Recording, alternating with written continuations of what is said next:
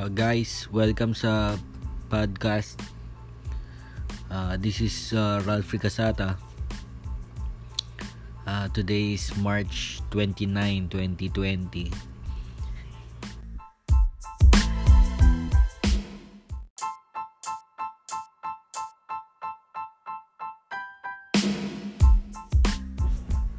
Meron tayong crisis na nangyayari yung pagkalat ng coronavirus. Ngayon yung mga tao naka-quarantine pa rin.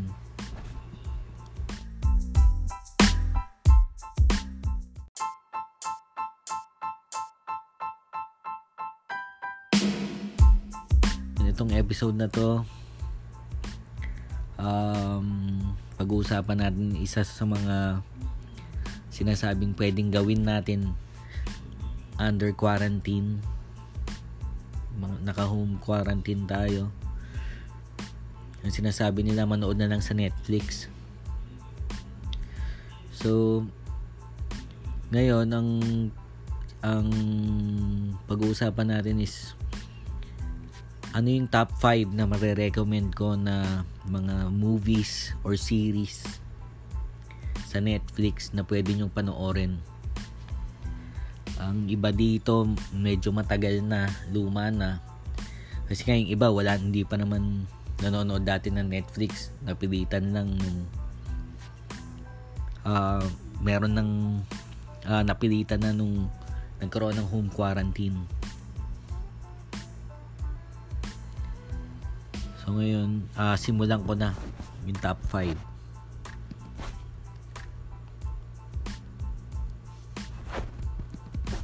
Number 1 is uh, Black Mirror. Isang series to. Medyo weird yung concept niya kasi uh, yung mga stories na per episode, uh, iba-ibang stories uh, weirdo yung mga nangyayari pero in a way parang ano uh, tech related siya pero masasabi mo na possible in the near future. Mga nangyayari dito or makaka-relate ka din. Mapapa isip ka kung what if ganito ang nangyari in the future or what if ganito yung sitwasyon. Uh, pero magaling uh, creative yung um, pagkaagawa ng story unique. Every episode is unique. Yung kapag kaya yung mga nakapanood na nung Black Mirror mga, nagkwentuhan kung ano yung mga favorite episodes nila. Kasi nga iba-ibang story eh. um, dito pa lang matapos mo yung I think uh, four seasons to. Um, marami kang marami na kayong mapagkikwentuhan marami na kayong parang nanood ka ng mini movie per episode. So yon then number two is all the bright places. So recently lang to ni-release. Nung nakita ko to hindi ko alam na based to sa book. Hindi ko alam na um, kung ano talaga yung uh, pinaka plot ng story. Akala ko simpleng love story lang pero it tackles um, mental health. So maganda yung twist sa dulo maganda siguro panoorin nyo muna bago nyo mabasa yung book or vice versa hindi ko alam kung anong um, magandang sequence ng gagawin nyo. Pero kung sa Netflix lang, manoorin nyo. Para sa akin maganda. And the third one is Umbrella Academy.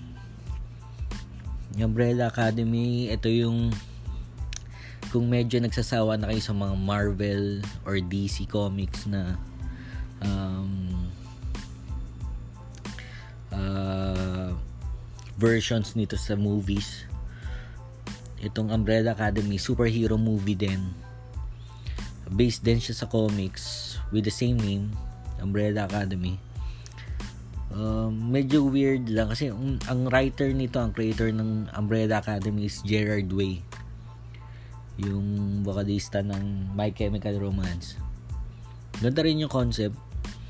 Tapos mamabitin ka kasi um, one season pa lang to pero uh, maganda. Maganda para sa akin. Recommended ko.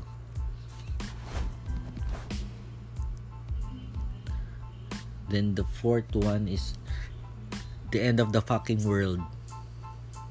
Um, ang mga bida dito is mga uh, mga bata, mga teenagers. Pero um, rated uh, 18 to. Kasi medyo morbid uh, tungkol sa patayan. Uh, love story.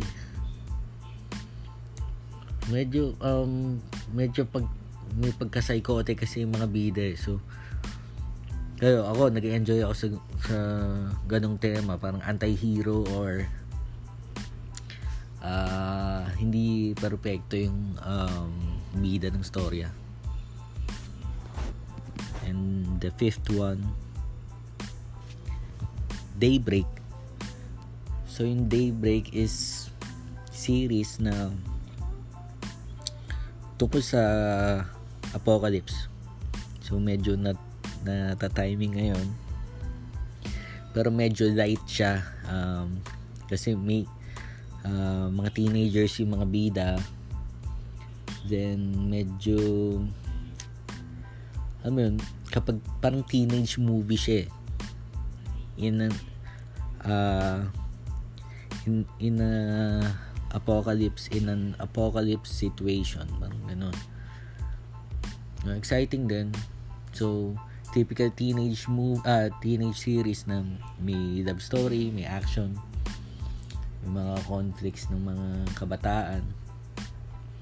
So makikita mo rin yung uh, what if kung uh, magkakaroon ng apocalypse and matitira tong mga teenager na to. Ganito ba yung uh, magiging reaction nila yung mga mga gagawin nila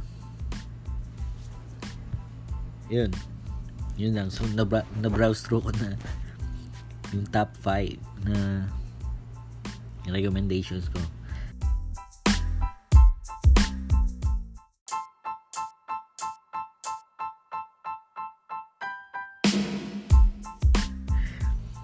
Okay. That's it. Until the next episode. Thanks